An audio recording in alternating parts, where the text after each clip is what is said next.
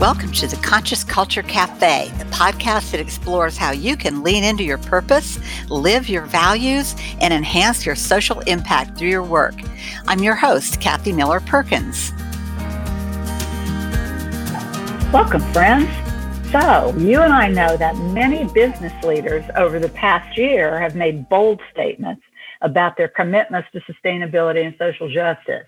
Yet what I want to know is, where is the plan? And when will we see actions to support their words?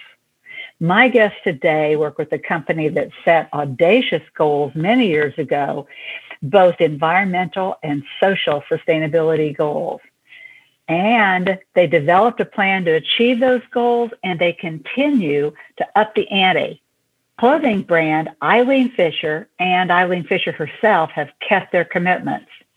And it all started at a Buddhist retreat where the company brought the system in the room. With us today are two women who are going to talk about bringing the system in the room. These two women have been instrumental in the process of assisting the Eileen Fisher brand in their ongoing quest to make business a movement. They have stories to tell and advice to offer to help you with your own sustainability journey. First, meet Sarah Schley, the co-creator of B Corp Seed Systems, where she designs, facilitates, and coaches to help individuals and businesses change from the inside out. Second, meet Amy Hall. Amy is the former vice president and now advisor of social consciousness at Eileen Fisher. Amy also has a consulting company, Impactorium, where she helps individuals have greater social and environmental impact through their work. Well, let's get started. Amy, let's start with you. Where did all of this start? How did Eileen Fisher become so committed to business as a movement?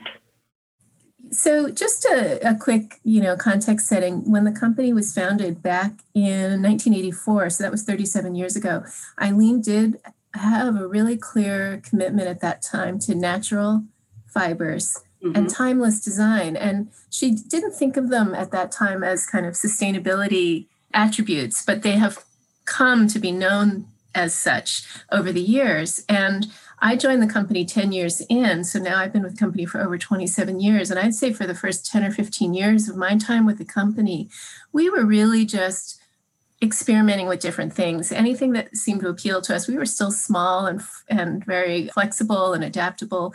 So um, we were trying, you know, one season we would try wool that wasn't dyed, or another season we might try cotton that grows in colors. But this was never with a grand kind of strategic effort behind it. And then our real first step into this was actually on the human rights side. So that was the first time we started thinking about our supply chain in any kind of systemic way was, was because of the people issue. That people were really Eileen's first kind of conscious commitment, both for employees and then eventually for supply chain. So I would say that this kind of new switch turned when Eileen took a supply chain trip back in around two thousand twelve. Now. So we had already been in business for a number of years. Uh-huh. And that's when she came back. You know, she had spoken to some suppliers along the way. She started learning about how global issues were impacting individual suppliers in our own supply chain, water in particular. Yeah. She'd never thought about water from the perspective of a supplier or from the perspective of an Eileen Fisher product. And that's when she came back and came, came back all fired up. Oh, really?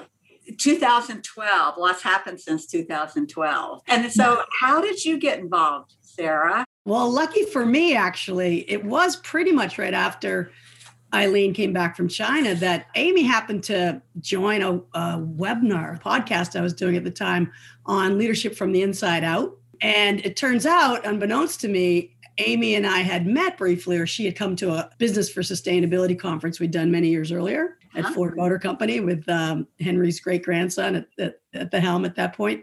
So we had had a, a brief contact, but it wasn't until Amy came to the webinar. And then I looked at the list of folks on the webinar and I'm like, oh, I love Eileen Fisher. I mean, my mother had given me Eileen's clothes, you know, back in the early eighties when I got out of college, and she thought my wardrobe was pretty pathetic. So I'd been, a, sort of, I like to say, a poster child for Eileen Fisher ever since. I loved her clothes, but yeah. then I had met her I'd seen her on stage a few years prior at a Women and Power conference, and I was just so moved and impressed by who she is as a human being, as so many people are who meet her, just her, uh, how genuine she is, her humility, um, her kindness. And she had funded a bunch of youth women from around the world to come to this particular conference. And I just thought that was really moving that she did that. So anyway, I had Eileen Fisher sort of on my radar screen. Uh-huh. And then when Amy came to the webinar, I was like, okay, I need to talk to them. Yeah, so really. We had a conversation and Amy invited me to meet her colleagues, right, Amy? Later that year, it was in December of twenty twelve, I remember. Yeah, that sounds about right. Going right into twenty thirteen. twenty thirteen was the year things started to fall into place. We started to form a plan together with Sarah, and that's how the rest of the story unfolds. So, Sarah, you were involved from the beginning of the, the plan, the planning process then. I think, I mean, as Amy said, they were already underway under Amy's brilliant leadership and more in the social domain. But Eileen Fisher had herself had just gotten this, you know, passion for water and looking at other environmental issues. And so I think I kind of came into the stream, so to speak, right at the beginning of that. Let's bump it up a notch. Eileen really wants to accelerate our progress. And Amy had said, I remember you said to me, Amy, we'll get there without you, but I think we'll get there faster with you, which was okay. Lovely. So how did the two of you work together in terms of this visioning process? What was that like? Amy, how, what was your role in this? Well, Sarah's particular skill set, aside from, in addition to being just a fabulous human being and very aligned with us philosophically, is that she's a systems thinking expert. Yeah. And when we invited her in to meet a few of the senior leaders in the company and make sure that there was chemistry, that's really important to us at Eileen Fisher. Do we kind of see eye to eye? Do we enjoy being with each other? Is this new person entering our group? You know, does she kind of fit in? And we definitely saw that right from the beginning. So we started talking about what would it take, right, to move this big ship? I think at the time we were probably about eight hundred employees, something like that. We've grown a bit since then, but and, you know, the book, The Tipping Point, had come out recently, right before that. And so we kind of had this idea about, you know, ten percent, takes about ten percent to within a population to kind of shift behaviors or shift, you know, culture.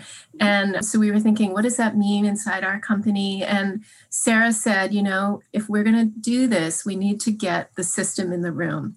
And then we were like, oh, what's that? And what system? You know, how do we even think about a system within this company? And she helped us think through what the right system would be. And for us, we knew it's our product. And it's true from pretty much any company that makes a product. It's our product where the biggest impact is, negative impact. So we had to get the system of the product in the room. So we thought about the designers, the people who sell, the people who merchandise, the people who, of course, the people involved in the making of the product are, you know, supply chain people and production people. And then my team, which is social consciousness, and Eileen or her team. So kind of that whole system. Can we do it? Had we, we had never brought all these people together. What would that look like? What's the ideal, you know, um, environment to bringing them in, to bring them into? And Sarah helped us um, think through all of that. Oh, and I should also mention, I had a very important key partner in the company to work with me on this. It was somebody who sat on the senior leadership team. Her name is Candace. And she and I were really kind of established as co-facilitators of this work on the inside of the company, working together with Sarah. And I think that was really important. Somebody, she held the creative teams. I held the kind of sustainability side of things. And together we worked um, on this with Sarah. That's great. Yeah. So Sarah... So you were the facilitator of this process. Tell, tell us about the process a little bit. Okay, sure. Well, by the time that I, uh, you know, Amy and I reconnected in twenty twelve, thirteen, I had been working in systems thinking and sustainability, creating sustainability strategies for business for about twenty years at that point. So I had a book out on it, and I had uh, facilitated a consortium of Fortune five hundred companies for a decade. And so I had a lot of mistakes under my belt, so to speak. Um, I had d- done a lot of projects that had uh, failed, some that had been pretty good, you know, Nike and others.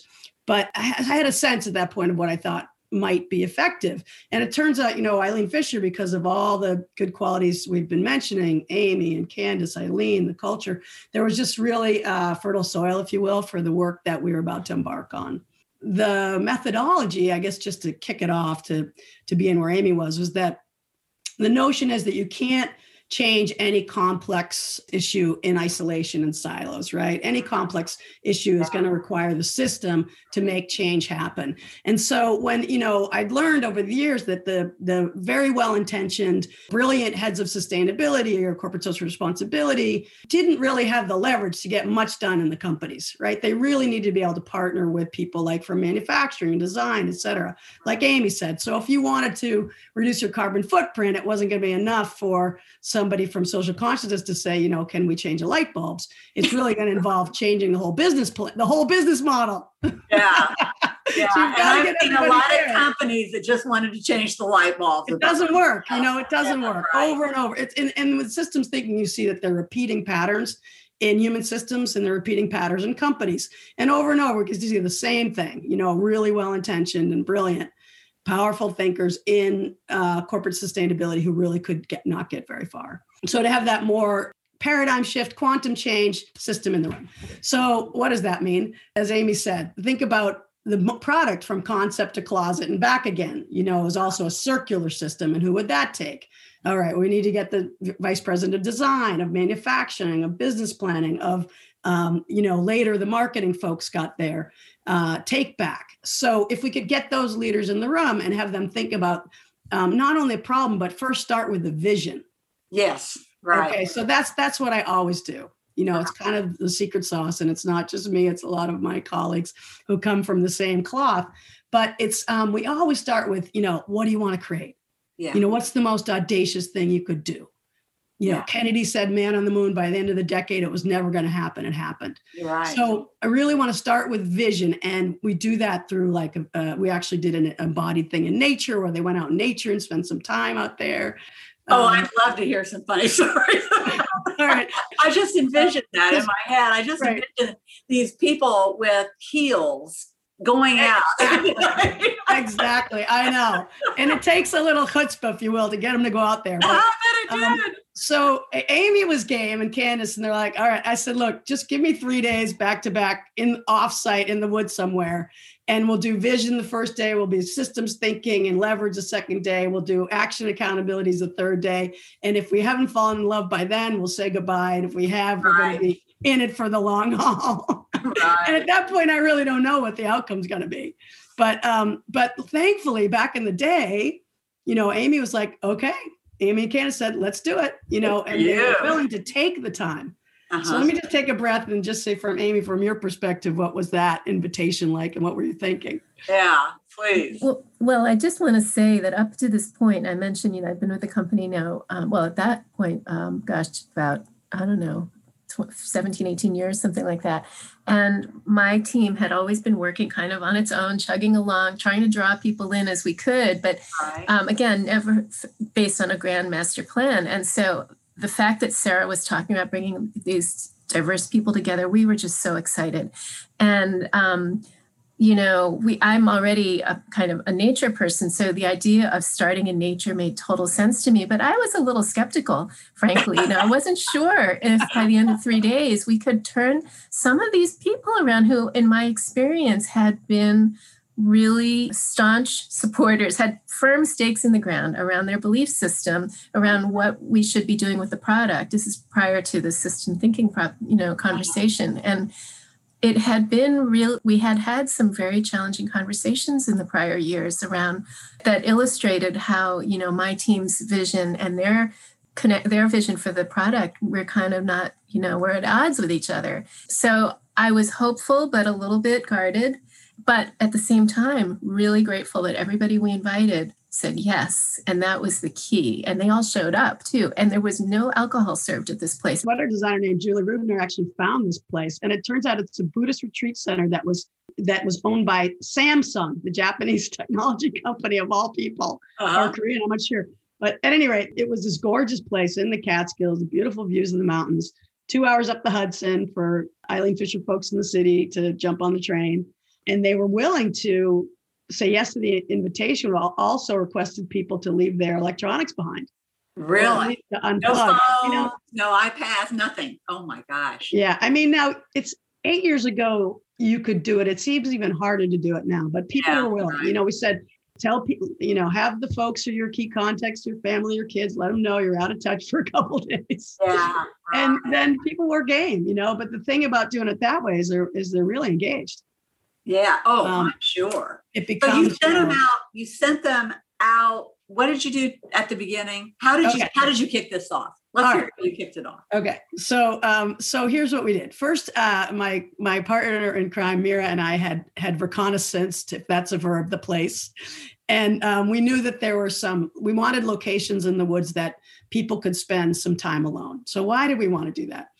Uh, this is a piece around environmental and social sustainability, around our big vision for the planet. We wanted people to have like an embodied experience of that, to help them remember, you know, the time they were a little kid and, you know, went fishing or something, or, you know, when was the last time they had time in the woods?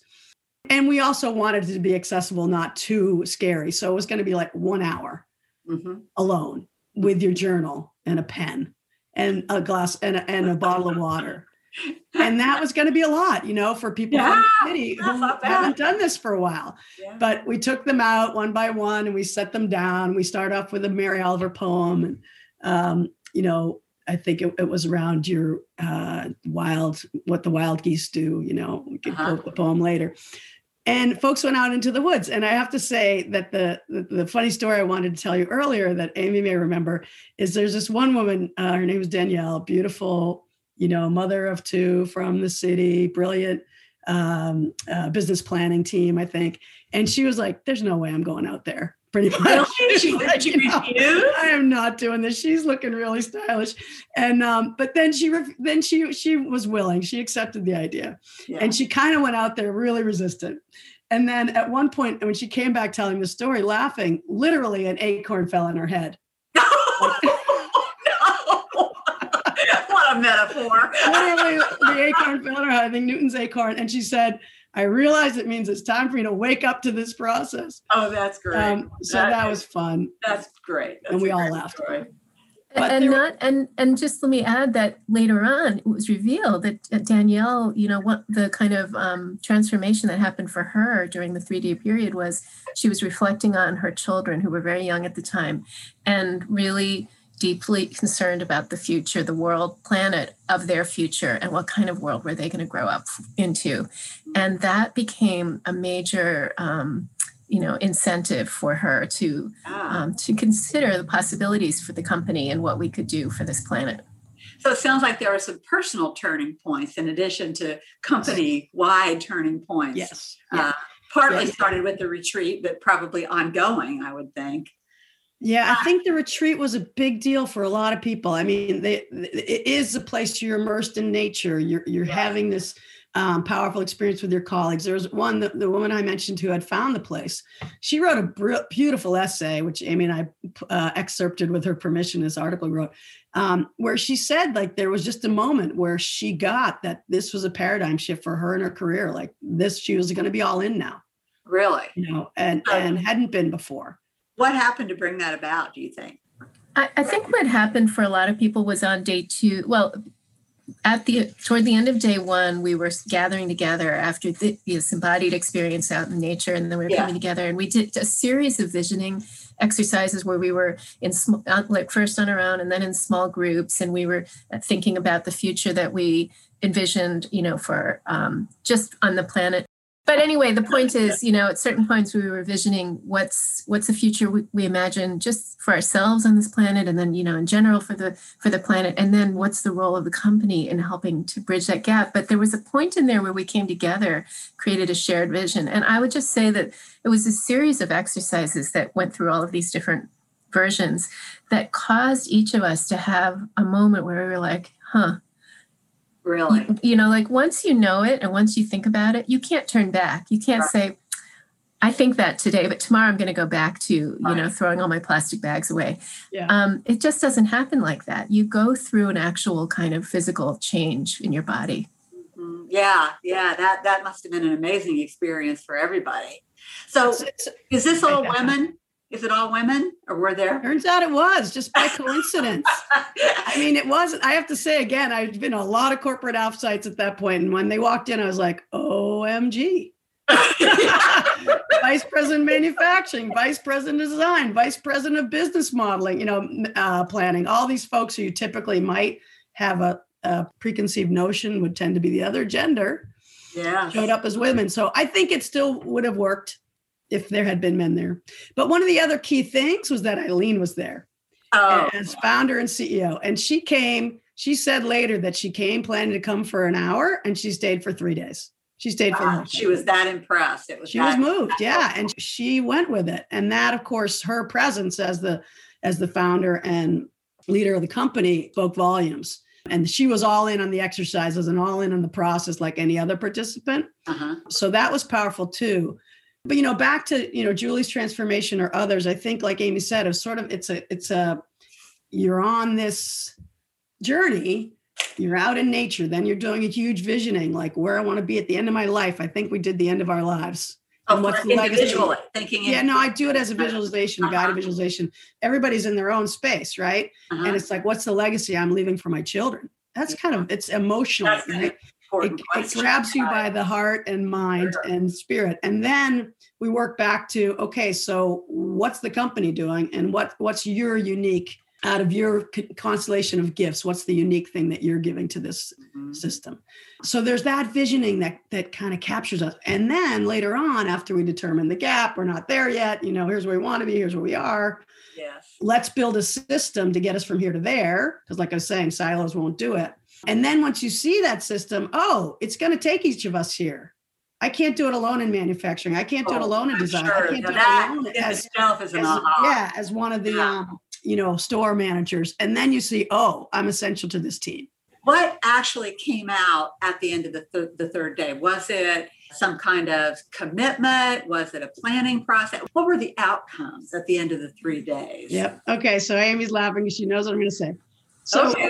one, one of the kind of uh, signatures of, of this work is that we we marry audacious, high in the sky vision with very practical, you know, on the ground, rubber meets the road, accountabilities. And it's it's a it's a model that's uh, deceptively simple, simple X Y Zs, which is defining thing X by time Y by person Z. Each one of those X, Ys, and Zs, they're not obvious. Yeah. For example, we say, okay, you know, we need to get our biggest uh, wholesale account. We're going to get our biggest wholesale account on board. Mm-hmm. Okay, well, great. Nothing's going to happen until you determine X. What is specifically does that mean? Why? Who specifically is doing it? And Z, when? And so we that was a difficult, a challenging, but important process. Yeah. I remember, I still remember putting initials of folks in the room up there and hearing groans. You mean they didn't volunteer? Well, they out they were they were they were somewhat coerced.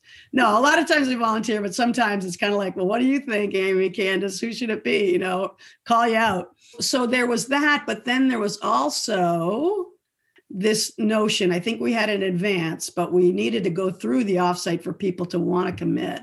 Was that there would be what later became called the Sustainability Design Team, which was a, a microcosm, a subset of this group that represented one of the key aspects of the system. We had them all. Mm-hmm. So again, it was the system in the room in the design team. Okay. If that makes sense. So the design team was in place when you left the retreat? Pretty much. Okay. I think we made invitations. We made requests. We knew who they were. They should be. Yeah. We knew who we wanted them to be. Yeah. And then I remember they came to my house because I have a little retreat center in our company. Three months later, they all showed up.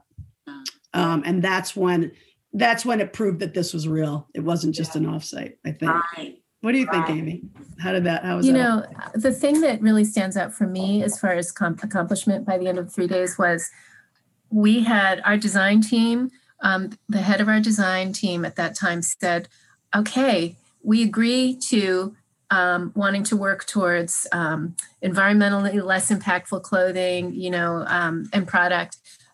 I want to work with you, social consciousness, to help us figure out how we're going to do that, because they knew that it was going to mean they were going to have to source fabrics differently. They were going to have to design different fabrics differently, maybe design product differently, but they didn't know exactly how to go about that. And so by the end of the three days, there was an agreement that we were going to be working together to actually spell out what those steps would be to get there. And we did it. Um, but having that commitment, um, from the senior leader of that team was extraordinarily meaningful and very rare um, in my world at that time. Yeah. Was there any conflict getting to the shared vision? Because what happens is that I think the experience is that once you have you have that shared vision, you you you you all have this aspirational experience, then it's it's not too difficult to get to, yeah, we want to be the preeminent fashion leader in environmental and social product, or, you know, it's a big, it's a big picture. Where the challenges could come is like specific metrics there, I think, measurables. Uh-huh. Uh, and that's something else I wanted to to share that went in, came out of the offsite, in addition to the vision and system, and then that sustainable design team, was this notion around stretch goals. And what we, we have a little in jargon for that called the riverbanks. And why it was the riverbanks is that it's a metaphor about, in order for that river to flow, you have to have the banks, that's the boundaries that you won't go beyond. Oh, and we're going to have zero toxicity. Metaphor. We're going to have zero to landfill or whatever that is. Those uh-huh. are the banks. And then the rivers, it's going to flow faster because of those solid banks to where we want to get. So okay. the riverbanks became a, became a metaphor and a, and a concept uh, around stretch goals. And what was great was that the same designer that that Amy mentioned, her name's Jackie, and I don't think she'd mind because she told us she's happy to tell the story. She had said that if she got if they got stretch goals from social consciousness and from senior leadership, that would be really helpful. Mm-hmm. Because if it's murky and mushy, you don't really know what to design to. That's right. But if we say zero to landfill, one hundred percent organic, you know, one hundred percent recyclable, whatever it is that we pick, then we then it's just another design challenge. Yes. Exactly. So that was really something that they wanted to do. And then the nitty gritty about what specifically those were, I think that might have been somewhat of where the challenge came. But Amy, what do you, how was the process of defining the riverbanks? Yeah, the process. So that is what happened a- after the offsite. We spent about the next year and a half. It took us about a year and a half to kind of get the riverbanks fleshed out. The riverbanks turned out to be about one hundred or so individual steps on both the environmental side and on the human rights side that would get us to more, you know, greater sustainability, if you will. I, I use quotation marks because, you know, is anything really sustainable? I think not. But, you know, we can we can continue to get better. And when we were working on those riverbanks, we didn't just, it wasn't just social consciousness saying, okay, here design, here manufacturing, here are your riverbanks, but we would meet with them and uh, over number of times and say, so what do you think? What is a realistic goal around organic? Just to take that example, it's really easy to understand. You know, we're currently at twenty percent, let's say, organic fiber um, in cotton. How far can we get by the year twenty twenty? And maybe they'd say, I don't know, maybe eighty or ninety percent. We'd say, can we just say one hundred percent? What if we aim for one hundred percent? What would that, how would that feel to you? Well, okay, it's a stretch goal. We don't know if we can one hundred percent get there, but we can try for it. It doesn't sound completely off the table. And that's how we did every single. So we had a, a goal for mo- every one of our um, top volume fibers. We had goals around the chemistry that was going into those fibers, the kind of dyes, the kind of finishes. We eventually had goals around water and carbon. Those took a little longer. And we also had general goals. It was hard to quantify, but we finally got there around worker well-being, worker uh, happiness, conscious business practices. These were much more, these required a little more nuance, and um, we had to find some expertise outside the company to help us with those. But we got there, and it was all in partnership with the individual teams that were be impacted because they'd be doing the work. That was one of the things that I wondered about the retreat. So, so you had a wonderful experience at the retreat. You came out with some very concrete plans from the retreat and a design team, but you had a whole organization. I think you said you had how many people at the retreat? twenty some? twenty, like yeah.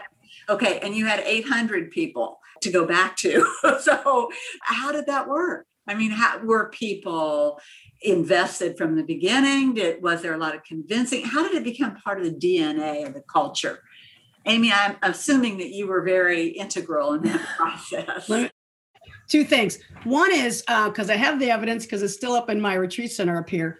In that first, the second offsite with just the design team, the sustainability design team in January of twenty fourteen, that group came up with eight big buckets of the riverbanks. okay. foreign environmental, and foreign social. So that's where Amy said we end up with one hundred. But the you could remember eight. You know, I can sure. still remember right. that. Eight materials, chemistry, carbon, water on the environmental side. And then on social side, as Amy was saying, I think it was living wage, uh, worker happiness, worker voice, and conscious business practices. So you had those big buckets. And then it was really, it was, this is funny that military metaphors coming to me. It was so bizarre. I never do. But then it was like deploying it. Well, why?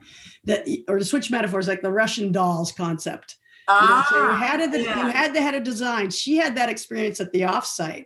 Right. Vision, current reality, system, gap, filling in the X Y Zs. She took that to her team, yeah. right? So that there was a sustainable materials team, and that First River Bank around materials, and they just cranked it because mm-hmm. they know their work a lot better than any of us do around specific right. fibers. And so they went to work on that piece of it. And once they bought into one hundred percent, it was like, okay. That another piece I want to share when Amy said, how about one hundred percent instead of seventy, right? If you go to one hundred, like I like to say, fifty percent of one hundred is a lot better than one hundred percent of ten. Right. Yeah. So it's always having the stretch goal, but also when you make it one hundred percent or zero, it requires the designers to do a paradigm shift. Yes. It's not enough to do just incremental change. That's right. We got to think this whole thing over again. That's right. So that's what we like to do. Say the stretch goals. This is not going to be business as usual. We have to have a whole new, a whole new program. Yeah, really. So each person on the design team went back and did something with her own team. How did that work? How did what was that process like? Yeah, so it was each person from their own team went back and worked. So it wasn't just design, but we had our manufacturing team, we had merchandising, we had business um, planning. Okay. So they were all, yeah. so the leaders of each of those teams became part of the sustainability design team for one thing. So this was a key element because we would continue to get together as a small, tight entity for the next three years. So we got together once a month in person for a full day and once a week by phone for an hour. Oh. And just to keep checking in with each other, to um, support each other, to kind of um, talk about what was working well, where did we, where were things falling apart, what new ideas we have, et cetera. Keep each, keep each other accountable. Also, we kept having those X Y Zs. Every time we had a meeting like that, we had That's an X Y Z great. What a list. Wonderful, simple, practical system. Just great. Yeah. Well, uh, so each person then had their own teams that they were, you know, guiding and leading, and then they had their own working groups. So we had working groups on the on the design side, you know, materials, chemistry, et cetera. We also had working groups in the supply chain side around transportation and costing. Uh, those are the two I can think of off the top of my head. But the, and there was one just around metrics. Um, business planning worked a lot with metrics. You know, how are we going to know that this is actually having an impact on our on our business? How can we draw metrics from what's selling, what what do customers like, et cetera, so that we know that we're actually, you know, having some kind of um, positive impact out there, positive effect out there. I wouldn't call it impact particularly, but so we can understand the relationship between the business and this work. Um, so that is, you know, it started at the top with a few key people and then quickly fanned out because each of those people influenced a whole bunch of other people.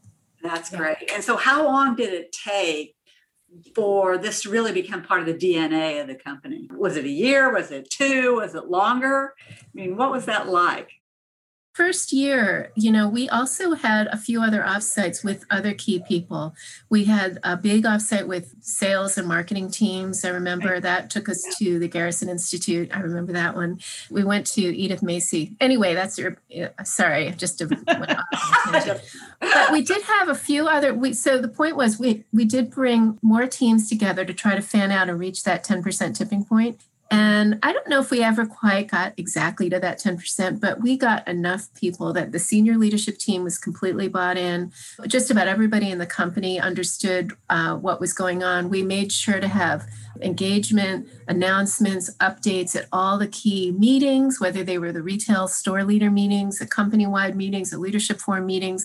There was always something about Vision twenty twenty or sustainability in there. Sometimes Sarah would join us and do some kind of an exercise. Sometimes we would just provide an update. There were many, many touch points throughout the next several years. And it was really within that first year that I would say that things ramped up enough to say oh. that it was filling out into the D N A. And nice. Sarah, I know you've been wanting to say something. Sorry. Two things, I guess. One is there was also like this entrepreneurial stuff that happened as Amy's uh, was describing. There's a, um, one of one of the folks on the team who was project manager, Rebecca McGee. She came up with a notion called sustainability ambassadors, uh, which were people who throughout the company who um, got a word around Vision twenty twenty, Amy, correct me if I'm wrong, but then they would get to go on a year-long program, which is a journey that Rebecca and some of her colleagues created. She's um, younger, which was great, and uh, bringing in her peers to do a deep dive um, into sustainability. It, they weren't able to be on the first offsite at one dollar, but now they were going to get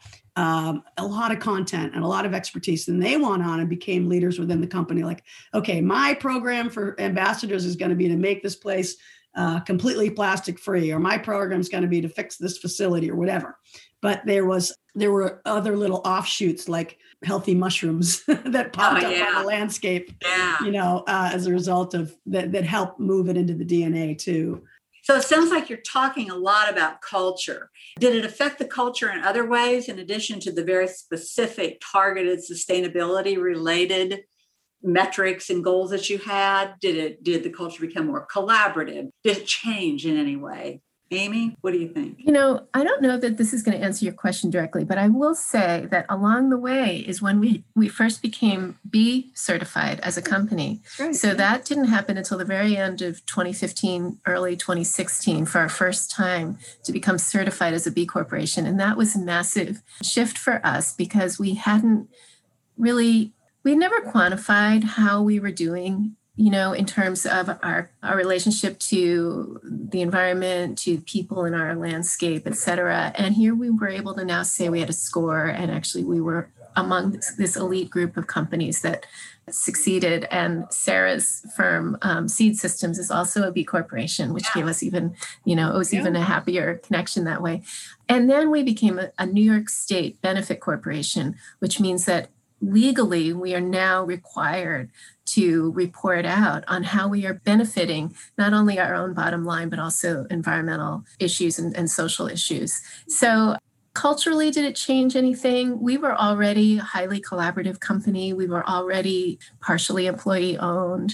We already have a culture of mutual support and mutual care. It's very familial in our company. So I think that this reinforced that and gave us a new way to be accountable to each other. To hear you talk about having that foundation, maybe that's what made it not easy, but easier to move quickly, as you did, it sounds like. Well, and, and ironically, though, it still took us, what, um, seventeen or, depending on how you look at it, seventeen or twenty-five years to, to get there. Yeah. So, um, you know, it was like having the culture, but also having that right, um, the right set of conditions in place. Yes. Um, yeah. to make it happen. Yeah, like we're saying, fertile soil and and and um, the the positive perfect storm. You yeah, know, of a leader that wants to do it, is dedicated. Right. The culture that's there, and leaders like Amy and Candace that are ready to, you know, put their shoulder to the wheel. And right. then, you know, you might say that the visionary and systems thinking process to go with it, and and some of the structures around the sustainability design team that's just, you know, steady. You're right. You know, we're going to just keep the steady beat every right. month, every week. I want to mention something about the, the the systems work and the sustainability design team. And I think of it as kind of like an accordion, mm-hmm. you know, where you you have to, you, we brought the system in the room to Wandharma because in order to understand the whole picture of the company, we need everyone there, right? But yes. then to implement, we got to go back into our corners. I got to work with my expert that's, in fiber, and I got to go work with my expert in manufacturing. But if we just go back to our corners, then we get siloed again. Right. So then we have to come back as a design team, and we see the whole, and we we get we hear from each other and what progress is being made, and that's cool. And then we understand, like, oh yeah, that's why I got to get my business process changed because that's going to impact the factories overseas. I forgot about that. Yes. So so that's kind of accordion thing, where you go back and forth. And um, that's a lovely way to put it. A lovely yeah, thank you. Metaphor for it. Yeah. And then also the, the culture that we had that was of celebration within the sustainability design team. And to me, that's really important because we're never going to get to planet sustainability, right? It's a lifelong journey. Every day we breathe, we're still going to be working it. So you got to have fun along the way. Yeah. You have to, you have to champion your small victories. Well, so Sarah, you've worked with a lot of different kinds of companies. You've worked with, I keep wondering, because I'm very interested in women, the, the ways that women lead. Yeah. That is a major interest of mine. What, what have you found that was different about your work with Eileen Fisher versus a company that had either more equal men and women or fewer women? Any differences, or or do you think that there's really not anything unique about a eighty-five percent women? Um, I well, I'll say it. I th- I think in my career, I've worked with something like around sixty enterprises, and Eileen is the only one that's majority woman, women. So, yeah. um, and, and, and yes, I, it's also, Kathy, it's been a, a big interest of mine too, because are these qualities about gender, you know, women versus men, or are they, or, or non-binary folks? Are they about right. uh, the feminine and the masculine, you know, the more, you know, can we attribute qualities to one or the other? I definitely think when women are in leadership, there is um, kind of a qualitative difference. It, it's certainly not one hundred percent one way, one hundred percent the other way. But if right. you did like a, what's this kind of curve again called? You know this curve, I mean. The um, well, curve. The middle. The curve. middle. Yeah, right. The middle right. of men. I think it's different. Um, the pieces that I notice are a tendency towards, um, you know, towards a collaboration, a tendency towards co-creativity, listening, leading with curiosity. Uh, and it's, again, it's not that men don't do this or all men don't do this, but I think if you looked at a women's culture, there may be more of that.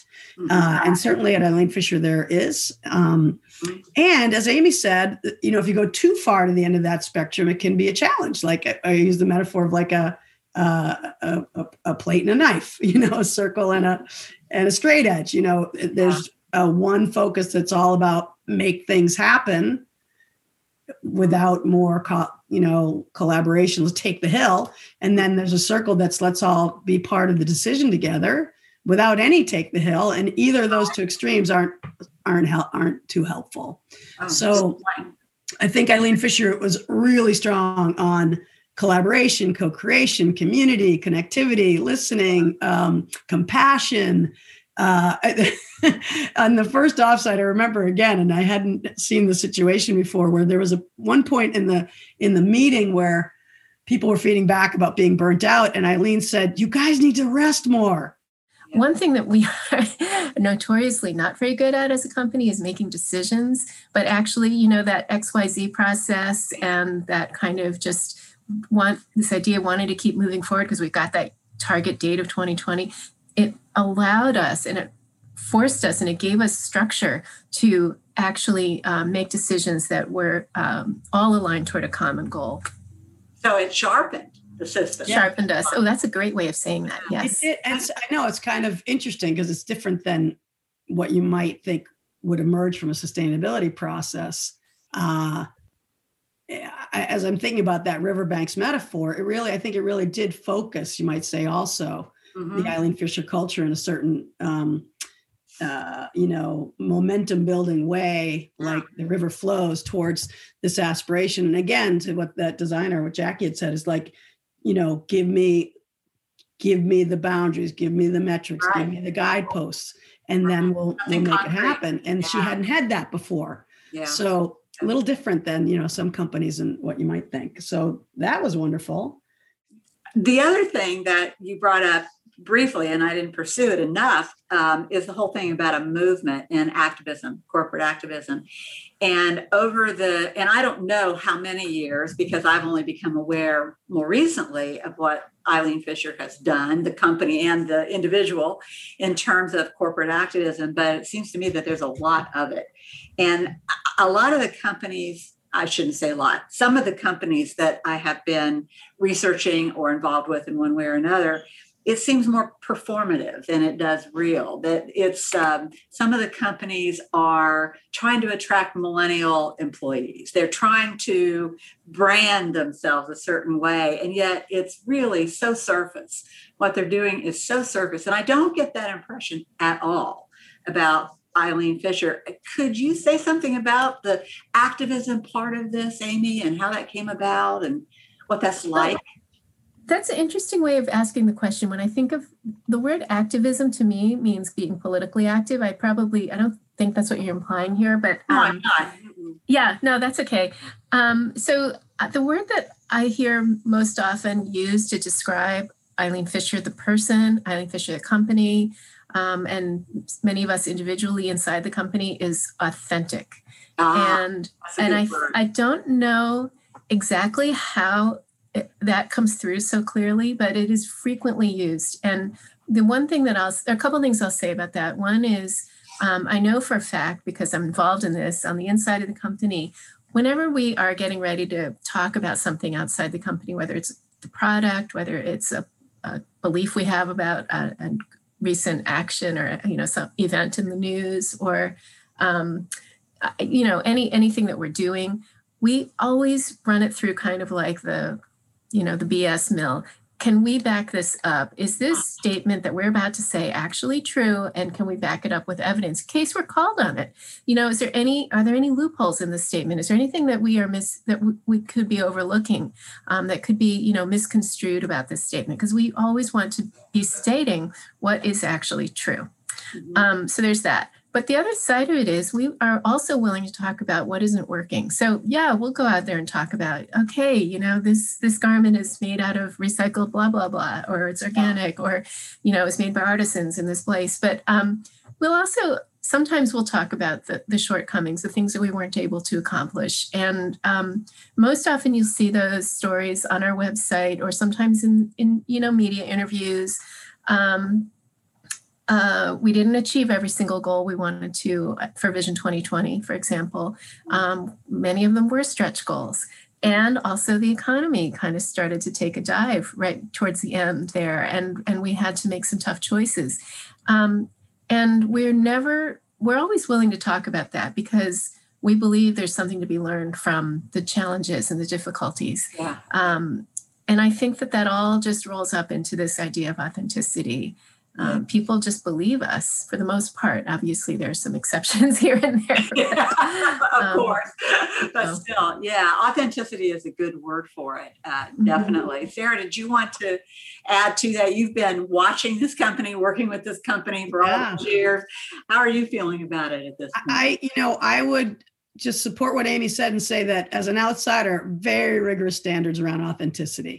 Rigorous to the point where I would say, you know, you guys, if you're ninety-eight percent there, it's okay to say that you're ninety-eight percent yeah, there. Exactly. I right. mean, I, uh, Shona, who's one of Amy's um, leader in environmental sustainability and now of social consciousness, she's uh, very strict and rigorous around, you know, this has to be truth, you know, and, and again, willing to share vulnerability, which is, which is wonderful, because people learn from that. It invites people in.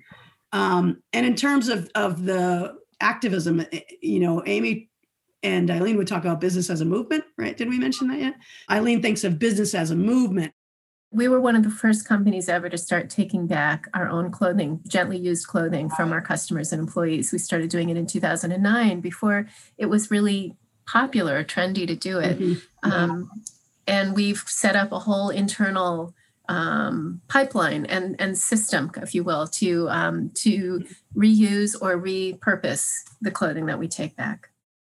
A gift that Eileen Fisher gave to the world through the B Corp community, which was like five years into this process, and not directly related, but I think related because of the relationships that we have, is that with Eileen Fisher and myself and a few other people, Stephanie Ryan from B Corp, we launched the first ever B Corp Women C E Os Gathering at Eileen Fisher's site, which I facilitated, and Eileen blessed, and she came, and Amy was there, and a bunch of other folks, and then roughly one hundred women C E Os from other B Corps talking about sustainability and what can we all do together that none of us can do alone. And that network, I think that's how we met you, how I met yes. you, Kathy. That yes, network has right. grown also. That is how um, So we come back around, because that's now three years old, and that's grown from that one hundred women to about seven hundred. And there's yeah. a way that I, th- I like to think of concentric circles, you know, the individuals at that offsite, the design team as a team, Eileen Fisher as a company, and then Eileen Fisher as a company's influence on all these other companies. All right. This is so much fun to talk with both of you. And I'm sure that the people listening to the podcast are going to wonder what kind of advice you have for them, the entrepreneurs, the ones, or the companies that are already established that are thinking they would like to go down a similar path. What kind of, I, I'm sure you've learned along the way, many, many things. So would each of you like to say a few things to the audience about what they should be aware of or what they should think about, things they should do, shouldn't do? I really think it's important to know what your North Star is. What is the ultimate vision you have for yourself in relation to this planet? And no vision is too audacious, to use Sarah's word. But on top of that, you also need transparency. You need to understand where your stuff is coming from. That's not a small feat. Just understanding where it comes from. Where was the cotton grown? Under what conditions? By whom? And then where was it transformed along the way into this final product? All of that will give you so much information from which then to build up your goals and your steps toward that, that vision. That's great. Great advice. How about you, Sarah, from your perspective? What advice would you give? It's funny because I don't usually start with advice. I usually start with questions. If you were coming to me and I would pretty much say what Amy said is like, okay, what do you want to create in this world? What's, you know, what's your North Star? What's your audacious piece? What, uh, what's the legacy you want to leave for your kids or theirs? Mm-hmm. And then go through this kind of whole process we've been talking about. Okay, wow. Who are the system of players that are going to make that happen? Let's get them together. And there are lots of other questions I would ask. I do think there's something about that. I call it tracking through inquiry. There's there's a humility to it, which is, I don't have the answer for you. I have my own aspirations for the planet, and I have right. practices that have that have worked and that have been useful. And it's really going to be, you know, it's going to filter through the unique constellation of you and your company. And that's where we have to inquire Uh, to what you want to have happen. And then it's interesting to hear you talk about it up through the, a theme that seems to have gone through the entire conversation today is this individual values and individual transformation as part of the bigger transformation and the overlay of individual values with the company values. And it, it seems that that's where we started. That's where we're ending up. It's a matter of those values coinciding, those values coming together in a way that creates a movement. And that's very interesting to me, very unique, I think, in terms of what I'm hearing about this company. You know, if you don't do that, then you can't be authentic in this work. How can you go to work, I mean, with one set of values and leave them at home and then do something different here? It's just right. not going to land in the right place. You're not going to believe in it. You're not going to be able to convince others or bring people along. It has to come from here. Authentic. From the, I call it, like to call it uh, systems change from the inside out. Or radical transformation or innovation from the inside out. Um, you know, the pebble in the pond, ripples, me, yeah. we, world. I don't know who came up with that, but it's a good way to remember it. Me, it is. It is. And Kathy, when you came to that, uh, Eileen Fisher, the We the Change Gathering, we do it yeah. along those lines too. Yeah. So yeah, very much so. And it doesn't matter if you think about that as a system, me, we, world, it doesn't matter where you start. Whether you start with the world, you know, the big company, you start with the we, the team, or you start with the individual, yes, Amy. Um, but eventually you're going to get to all three levels. Yeah, yeah. To be effective.